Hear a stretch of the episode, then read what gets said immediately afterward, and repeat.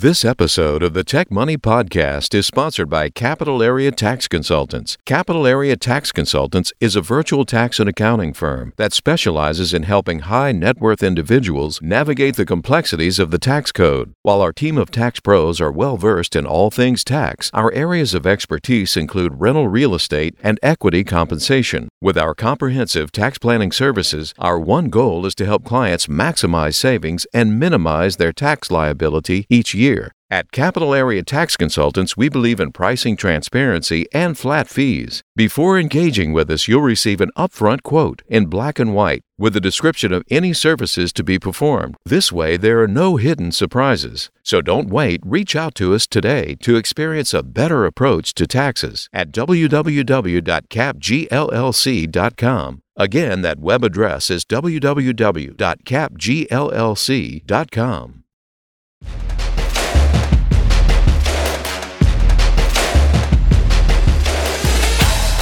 Welcome to the Tech Money Podcast, where the worlds of technology and personal finance collide. Hosted by certified financial planner, speaker, blogger, and self proclaimed personal finance nerd, Malcolm Ethridge. Each episode aims to make you just a little bit smarter about your money, all from the perspective of the tech professional. Without further delay, here's your host.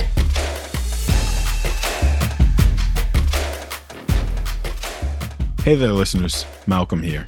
And on today's show, we're talking about investments. More specifically, we're talking about the case for incorporating precious metals into a diversified portfolio as a hedge against the volatility inherent in both the stock and bond markets. Historically, gold and other precious metals, to a lesser extent, have been the way we trade with one another across borders and globally. Gold bars were the original store of value before there ever was such a thing as the US dollar, and the gold standard was so consistent in its ability to maintain its value through varying economic cycles that we even backed up our dollars with it. That is until the early 1970s. In fact, professional traders on Wall Street will tell you that an allocation to gold or some other precious metal has helped to increase the efficiency of a diversified portfolio of stock and bonds over time by reducing negative returns during periods of extreme market volatility. They can also act as risk management tools for investors by providing effective diversification against other riskier assets you may also have in that portfolio. However, as of late, investing in precious metals such as gold and silver has fallen out of favor and given way to other assets such as cryptocurrency specifically, which begs the question of whether precious metals still have a place in a well diversified portfolio going forward or whether maybe a consensus has shifted more broadly and these types of investments are to be seen as more of a one off or a store of value like cash or some other currency sitting inside of one's safe. But I am by no means the world's foremost expert when it comes to the world of precious metals, so I decided to call up someone who is and have a conversation. My guest, Patrick Yip, is the Director of Business Development at both the American Precious Metals Exchange and One Gold an online precious metals platform that makes it easy for Main Street to invest in physical assets. So, with that brief introduction, welcome Patrick Yip to the Tech Money Podcast. Hey, thanks for having me on. Yeah, no, I appreciate you making the time to do this, man. And I, I breezed through your resume really quickly in my intro there. What else should I have included about you? Yeah, so APMEX or the American Precious Metals Exchange is the largest precious metals dealers in the US. We've been in business for over 20 years, have done over 15 billion in lifetime sales, and we estimate that we have about a 30 to 40% uh, share of the US market. I've wow. personally been with the company for about 11 years. I've held various roles in merchandising, sales, project management, marketplaces, and now business development. So I think what I'm to take from that more generally is like you guys cover the gamut, right? I focused on gold in my introduction a little bit there because it's what people are most familiar with when we say precious metals. I incorporated silver because silver has always been kind of the sidecar to the motorcycle that is gold, right? The same way that Bitcoin and Ethereum tend to be in tandem, that same way it's the the Robin to its Batman. But a question that I have for you before we get into everything else, you know, that we're planning on discussing is whether you guys focus specifically on just those two as the main course, if you will, when it comes to precious metals, or is the focus more broadly into other types of metals? Yeah, so we sell uh, all four of the precious metals. So we sell gold, silver, platinum, and palladium. Okay. And out of the four metals, we sell different forms. So we sell coins, bars, rounds. We also sell rare coins, like what we call numismatics, So stuff that was made, let's say, hundreds of years ago. We sell collector coins too, as well. So if you want something with peanuts or if you want something with Cadillac or something like that, we sell those too as well. Hmm. Okay. So the the the gold bars I have sitting in my safe, I just the imaginary gold bars that I have sitting in my safe that I just mentioned can also have, you know, my favorite sports team on it or or my favorite cartoon character or something like that, you're saying. Yeah, we have probably about 25,000 products in stock ready to ship. So, hmm. yeah, we have you could spend hours on the site. So, here's something I'm curious about just on a personal note, right? Cuz of all the things you could have done with a background in finance, why precious metals? Like I ask because it's not the most exciting sector or industry to spend your days thinking about as a younger person looking at the financial industry. So like what attracted you to this this space? That's a great question.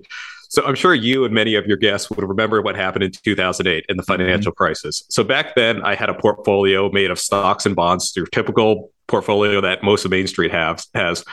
When the financial crisis hit, hit, my portfolio got chopped in half. Mm. I hmm. kind of joke here and there that my 401k turned into a 201k.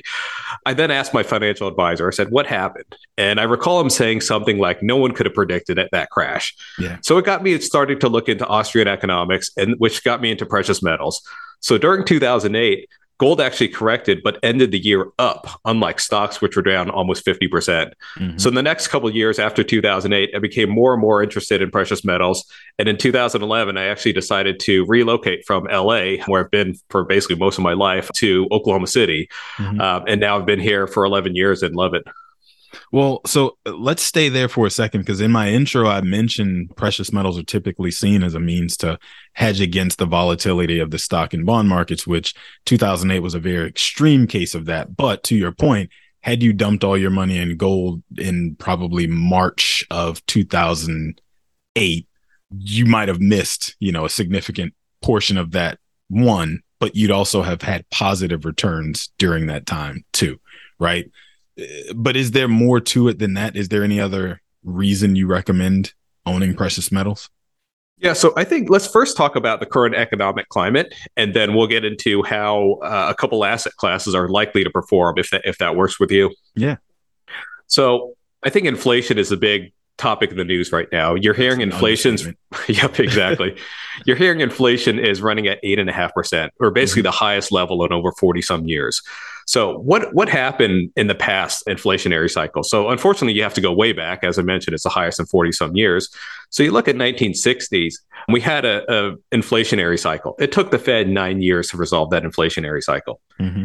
In the 1970s, we had a similar inflationary cycle. It took the Fed five years to resolve that inflationary cycle. So we're less than two years in, first of all. Like inflation in January of 2021 was only 1%. And many people are feeling pinched with just a year and a half inflation. Mm-hmm. Um, so that gets me to my next point of, of like, okay, so how are different asset classes likely to perform in this inflationary environment?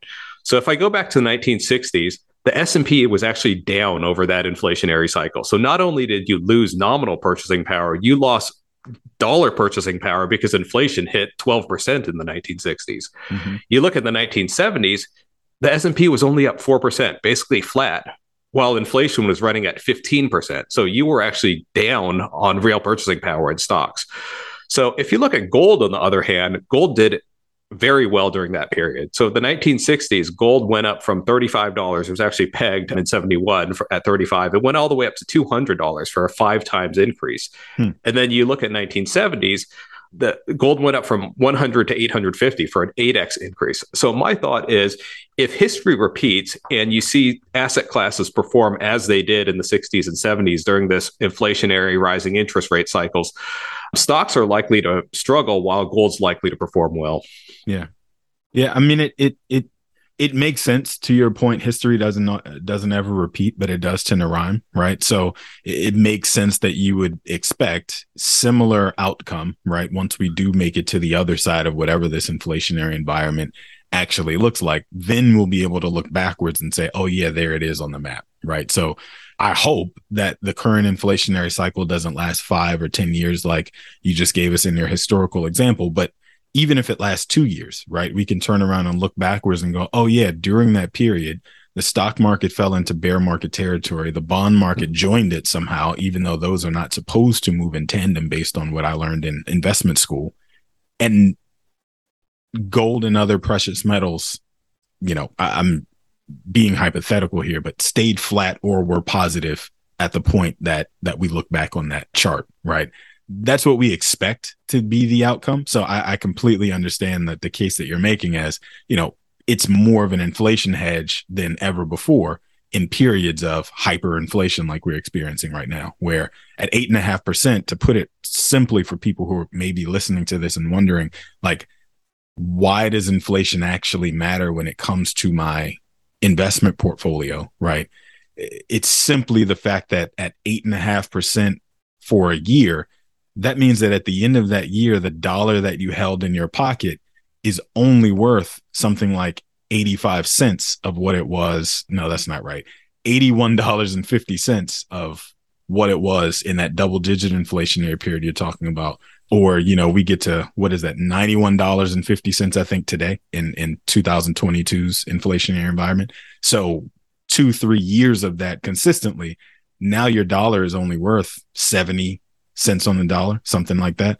And that's where you really have to worry about purchasing power, which is the term that you used before. So just wanted to clean that up a little bit, put some color around it and make sure that folks are are playing from the same sheet of music. But I, I definitely take your point around like hyperinflation being a time that you want to look at precious metals as an alternative. Yep. Just one quick comment on that too. Another way I, I like to simplify it too for certain investors is like, let's say you held cash mm-hmm. and eight and a half percent inflation for five years. If you compound that is going to erode 35% of your cash's purchasing power. Um, and that's that's what the, the cycle we saw in the 70s. And then if you had eight and a half percent over nine years, that's going to erode 55% of your wealth. So my thought is you definitely don't want to be holding cash for a long period of time. So it's good to have some liquidity, mm-hmm. but don't just plan on holding cash for the next 10 years because you're going to see that purchasing power significantly drop.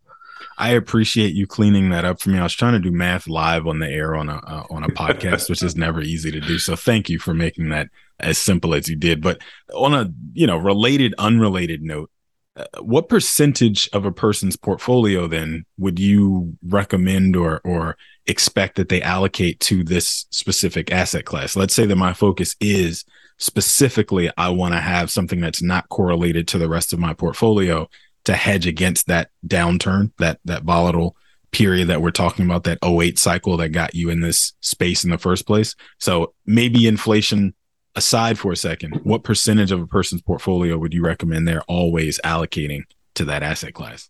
Yeah, that's a great question. And obviously, everyone's situation is different. I want to kind of highlight a disclaimer. So I'm for not sure. going to say there's a one size fit all, fits all for everyone. But I think what we can do is we look at history. Obviously, history is factual. It's not me making a recommendation. I'll go into a couple stats here. So, obviously, people are looking at precious metals for portfolio diversification. And typically, as I mentioned before at the beginning of this call, like people typically have an allocation of stocks and bonds. And the mm-hmm. thought is if you want a high return, you're okay with some volatility, you'll have a heavier stock weighting. On the other hand, if you want low volatility, you would have a heavier bond weighting. The downside about this approach is is you look at this year in 2022, both stocks and bonds are down. So mm-hmm. what what one was supposed to do to protect the other, it didn't work. So let's look at history. So if we look at the last 50 years of data and looking at 10 year average return. So this is assuming you held on to this portfolio for at least 10 years. I'm not talking about one time, one year returns, because as you know, anything could happen. Another 2008 could happen, but I'm not going to penalize stocks or gold for that because typically what happens in big corrections like that, the following year, it, it rebounds the other way. So this is looking at a 10 year investment horizon. So it's almost possible to have the return of a 100% stock portfolio with the volatility of 100% bond portfolio. And if any of you have studied this uh, portfolio analysis and the efficient portfolio frontier, mm-hmm. I think that's what it's called. But there's there's a whole thing you could look into that. I'm not going to get into it in, in, great detail in this call, but basically, if I look at the last 50 years, as I mentioned, 10 year average returns, and these are real returns, so this is factoring in inflation. You're looking at stocks have an average annual return of seven percent with a standard deviation of 5%. It's mm-hmm. the standard deviation on high levels, just volatility. You look at bonds, 5% return, so slightly lower than stocks, but a 3% standard deviation. So, so l- lower return, lower volatility.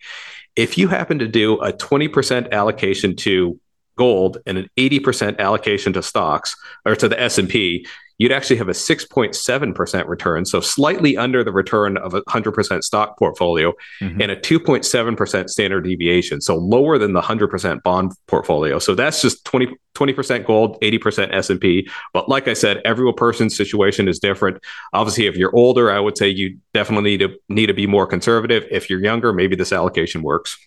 Well, let me also throw in there just for for clarification's sake, because again, we're trying to do math over a, an audio medium, right? I want to also incorporate in there the, the reason that those numbers you just threw out there, the volatility metric, the standard deviation, as well as the average annual return and the inflation adjusted return that you threw out, what you're calling the real return. Basically, what you just highlighted is that you could accomplish almost the same return with half of the amount of volatility. And the reason we keep using the word volatility is because it's the measure of how far up and how far down your portfolio is likely to move over the course of a year or this 10 year period that you're talking about. So us getting to the same place at the end of 10 years might sound to someone like, well, then what's the point? Right. Like if I'm going to get to the same place that you got, or I'm going to get that extra three tenths of a percent by the time we get there, then what's the point in even owning 20% of my portfolio in something like gold? It's the consistency of those returns that we're after right? So just focusing on the end result is one thing, but also focusing on how much heartburn you're likely to suffer over that 10 year period when looking at your statements versus the next person is also an important piece of the investing puzzle. Yep, great point. No one likes 2008 or even 2020 when you saw that massive downturn in all assets. So the the the lower standard deviation helps you sleep better at night during those periods. Well, let me ask you this since you bring that up. Do you have any insight into whether people are more willing to to hold precious metals now following the financial crisis and the collapse of, you know, some of the largest financial institutions? Sure. But just bringing it to November 2021, right? When we were riding on a high and literally any and everything was up, right? There was a super high tide that was raising all boats. Any idea if people are are owning more precious metals in the last, you know, call it 12 months or whether the percentage ownership, you know, among retail investors about is about the same as it was back in 06 or 07 before the financial crisis or 2020 to summer 2021 before our recent bear market. Yeah, so we're seeing record demand across all areas on APMEX and One Gold, and and like I mentioned before, we have probably about a thirty to forty percent share of the market uh, in, mm-hmm. in, the U.S. So I would say the trends we're seeing here are large, probably indicative of what the broader precious metals industry is seeing. So we're seeing sales at more than double from a couple of years ago. This is comparing today's numbers in 2022 versus let's say 2019 before COVID. Mm-hmm. Uh, and we're actually on track to ship over 2 billion in precious metals to retail customers. And the majority of our business is the retail public seeking precious metals. We're seeing new customers at double um, what we've seen from a couple of years ago. And just earlier this year, we've seen we had our best sales month ever, selling over 265 million in precious metals to retail customers. So I would say there's definitely people running to precious metals mm-hmm. um, during this high inflationary period.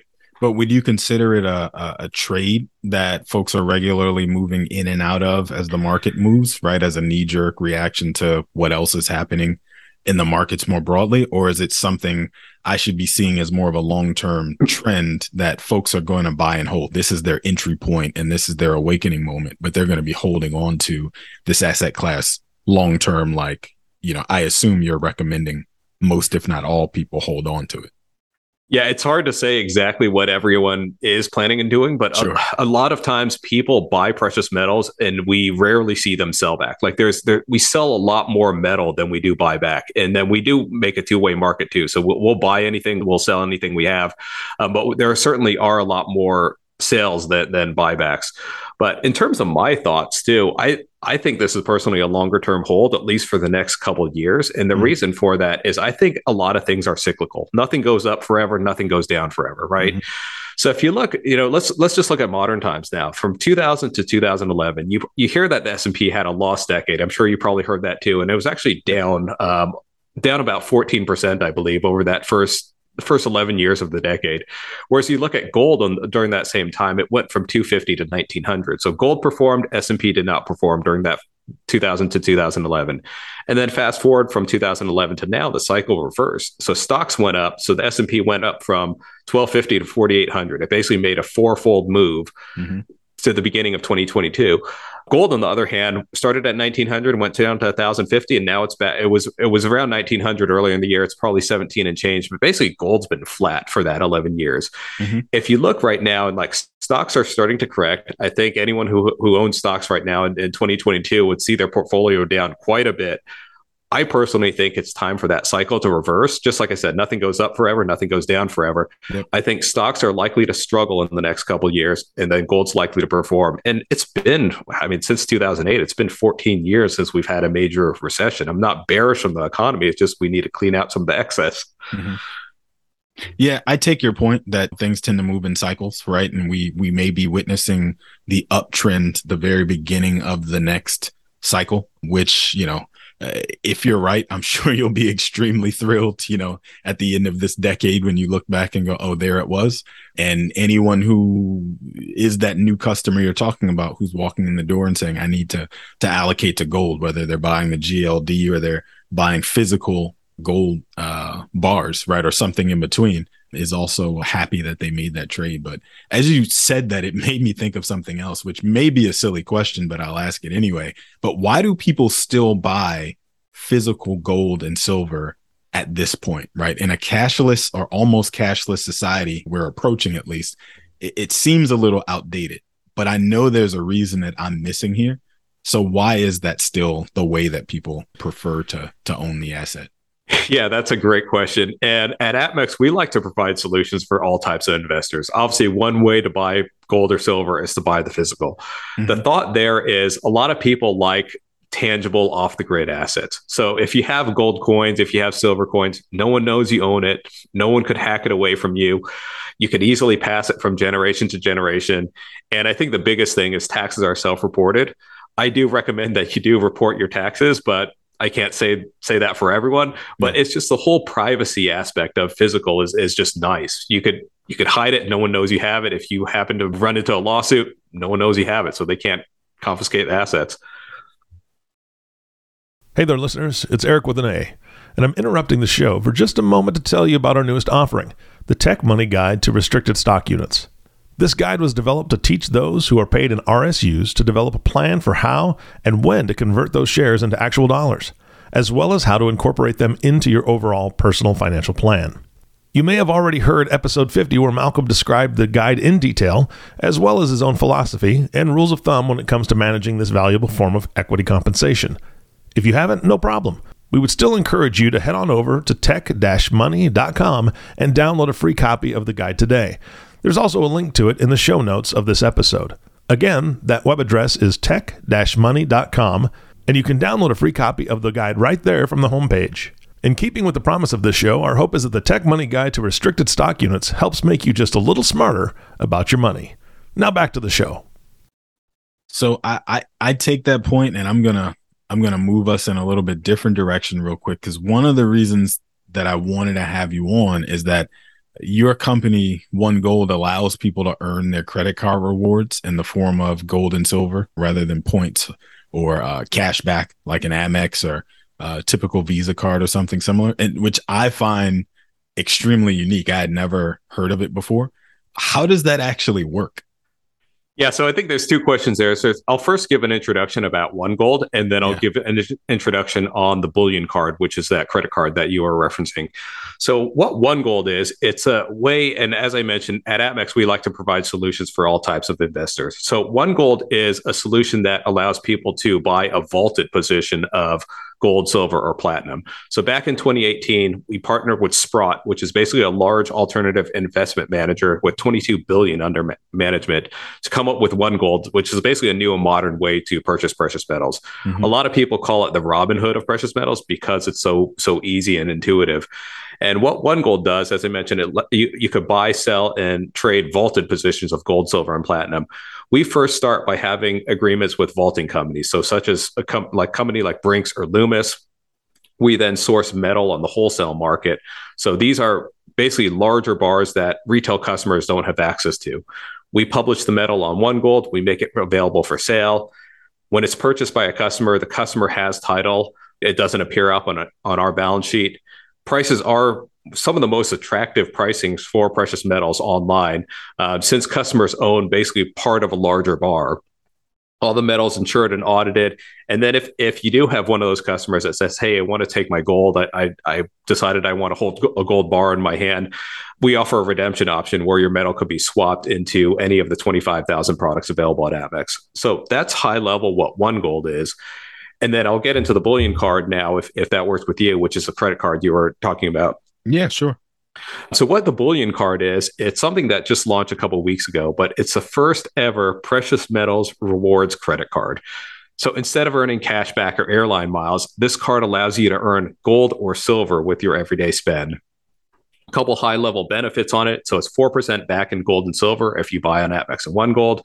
1% back on everything else, including your gas, grocery shopping, and, and whatever.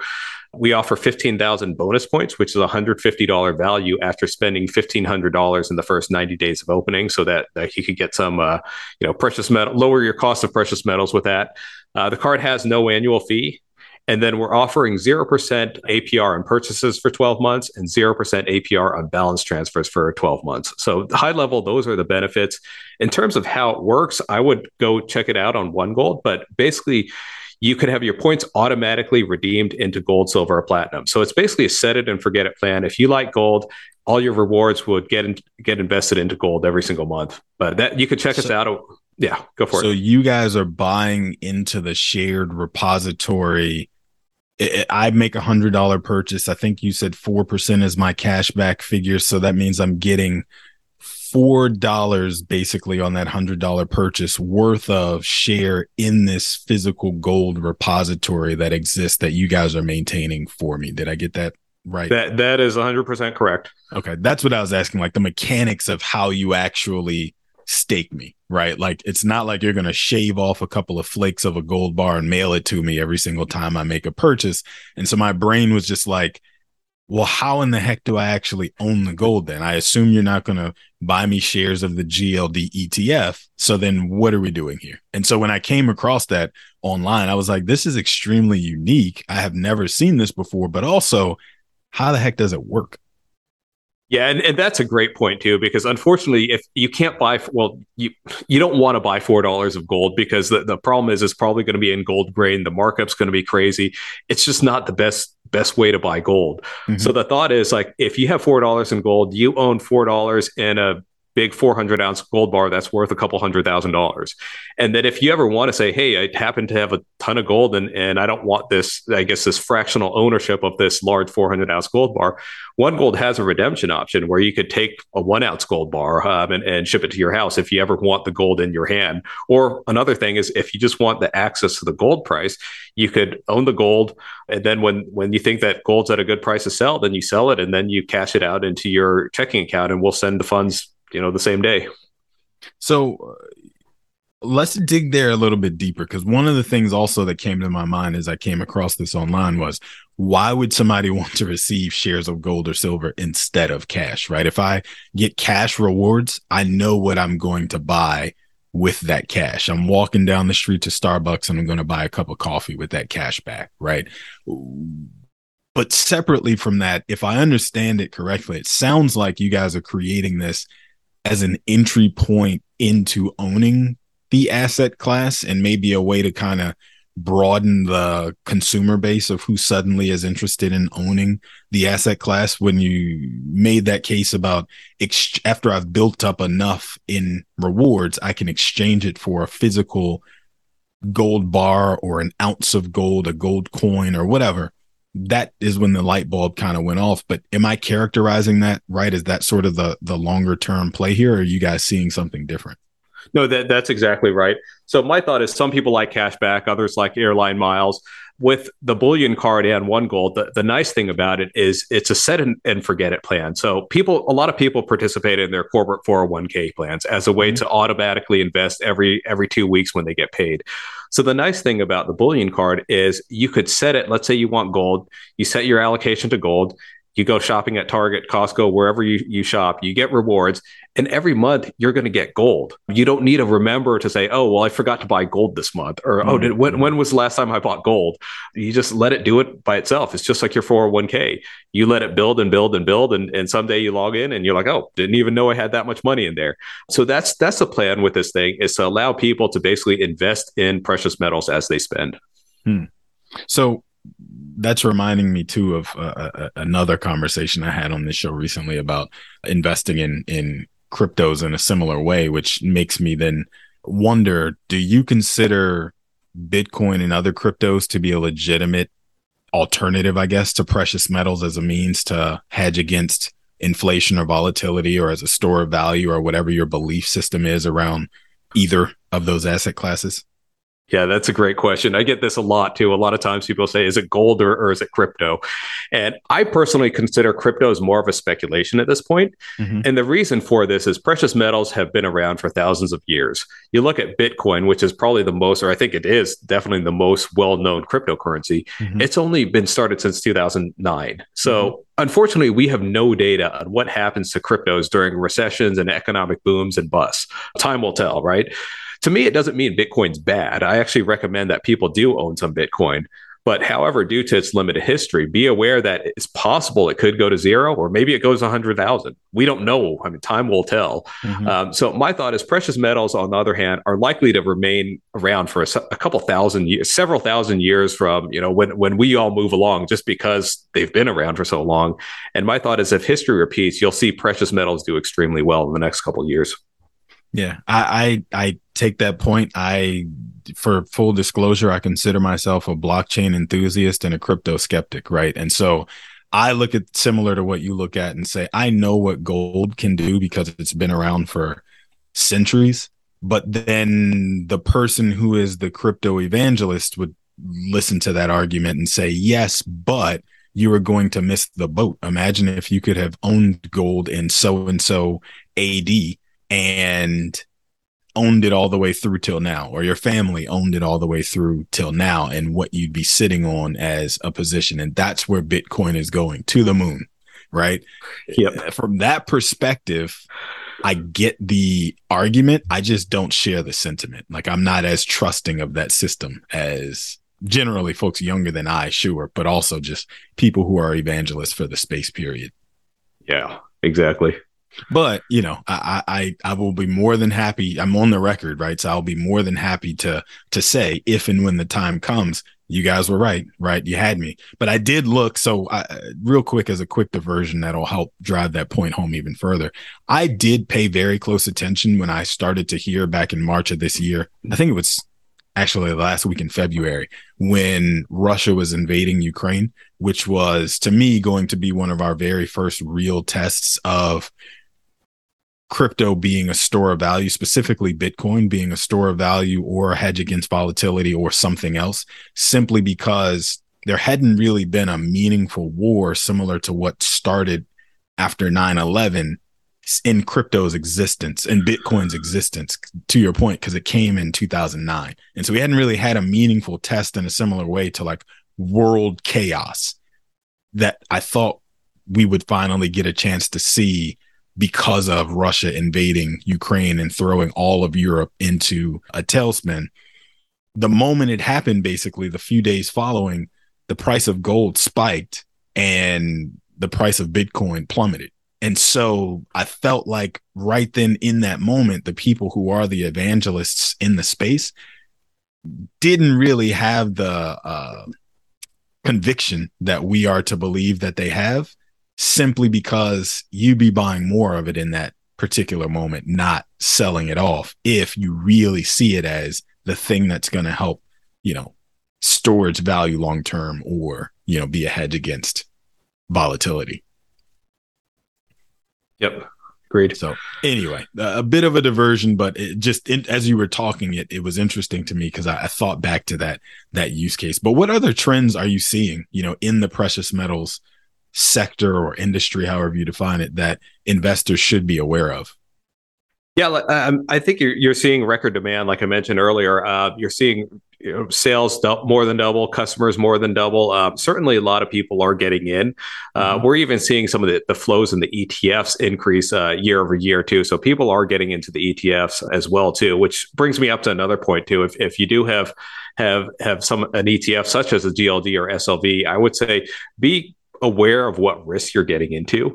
Many people never read the prospectuses of a lot of these investments that they're getting into. So if you mm-hmm. look at the GLD or SLV, they say metal is not insured, which could be a big issue if it's ever lost or damaged or stolen. In addition, they say the metal could be held at a custodian, sub-custodian of a sub-custodian.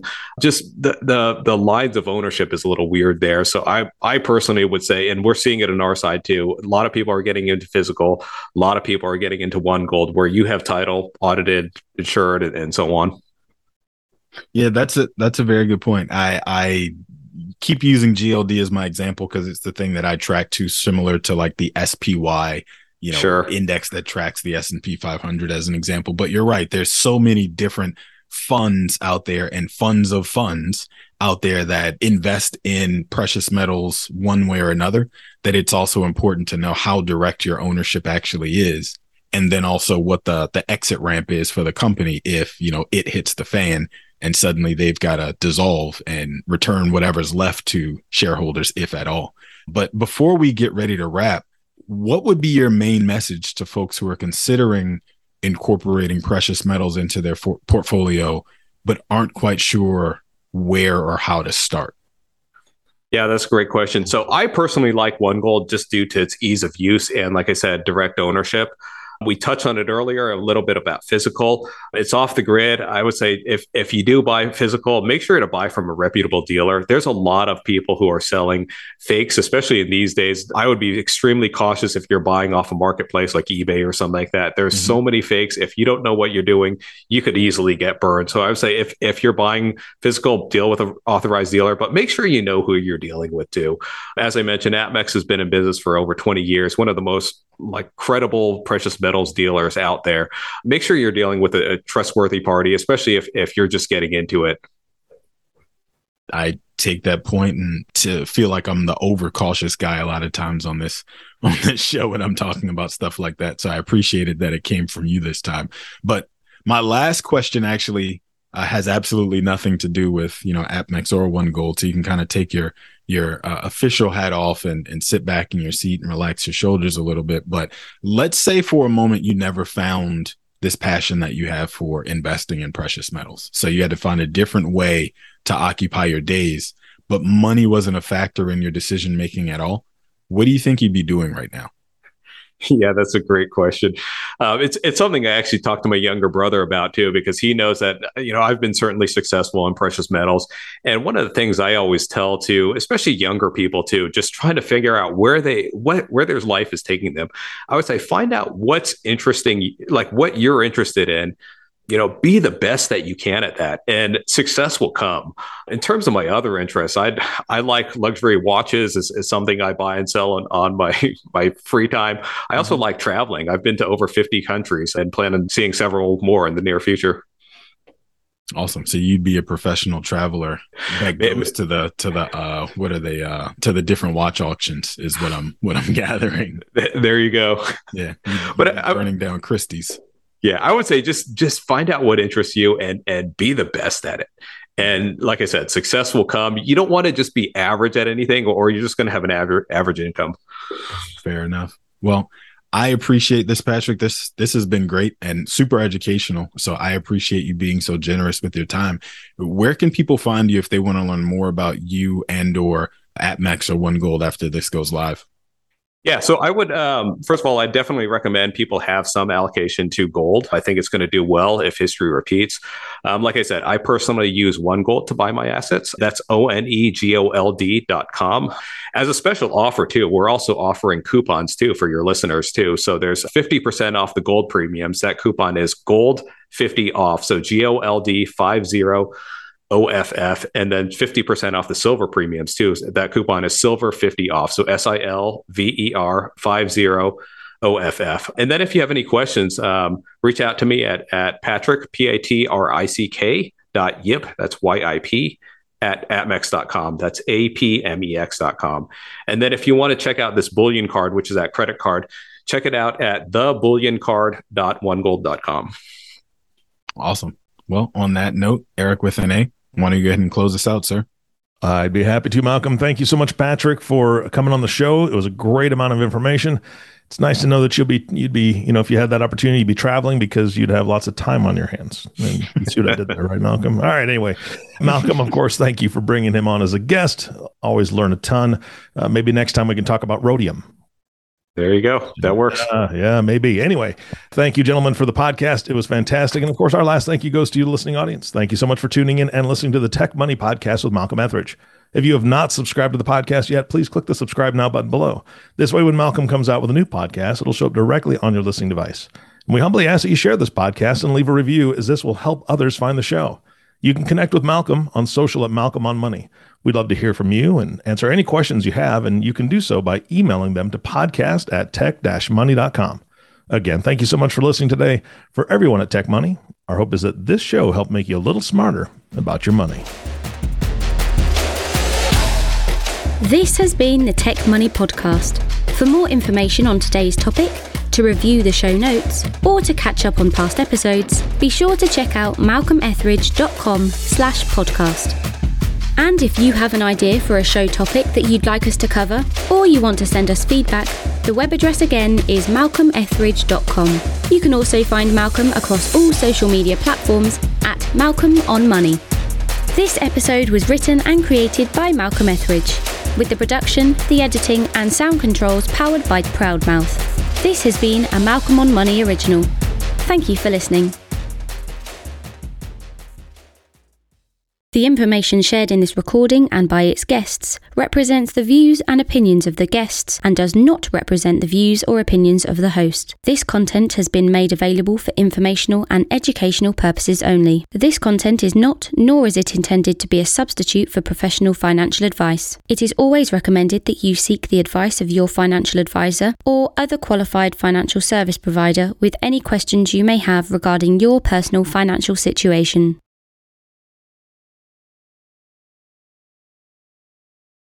This episode of the Tech Money Podcast is sponsored by Capital Area Tax Consultants. Capital Area Tax Consultants is a virtual tax and accounting firm that specializes in helping high net worth individuals navigate the complexities of the tax code. With our comprehensive tax planning services, our one goal is to help clients maximize savings and minimize their tax liability each year. Our team of certified public accountants and enrolled agents is well versed in the latest tax laws, ensuring that you capitalize on every opportunity for strategic tax optimization. We anticipate changes and keep you up to date on opportunities to potentially reduce your tax bill in the future. With a focus on precision and strategic planning, we are your trusted partner both during tax season and throughout the year. So don't wait, reach out to us today to experience a better approach to taxes at www.capgllc.com. Again, that web address is www.capgllc.com com.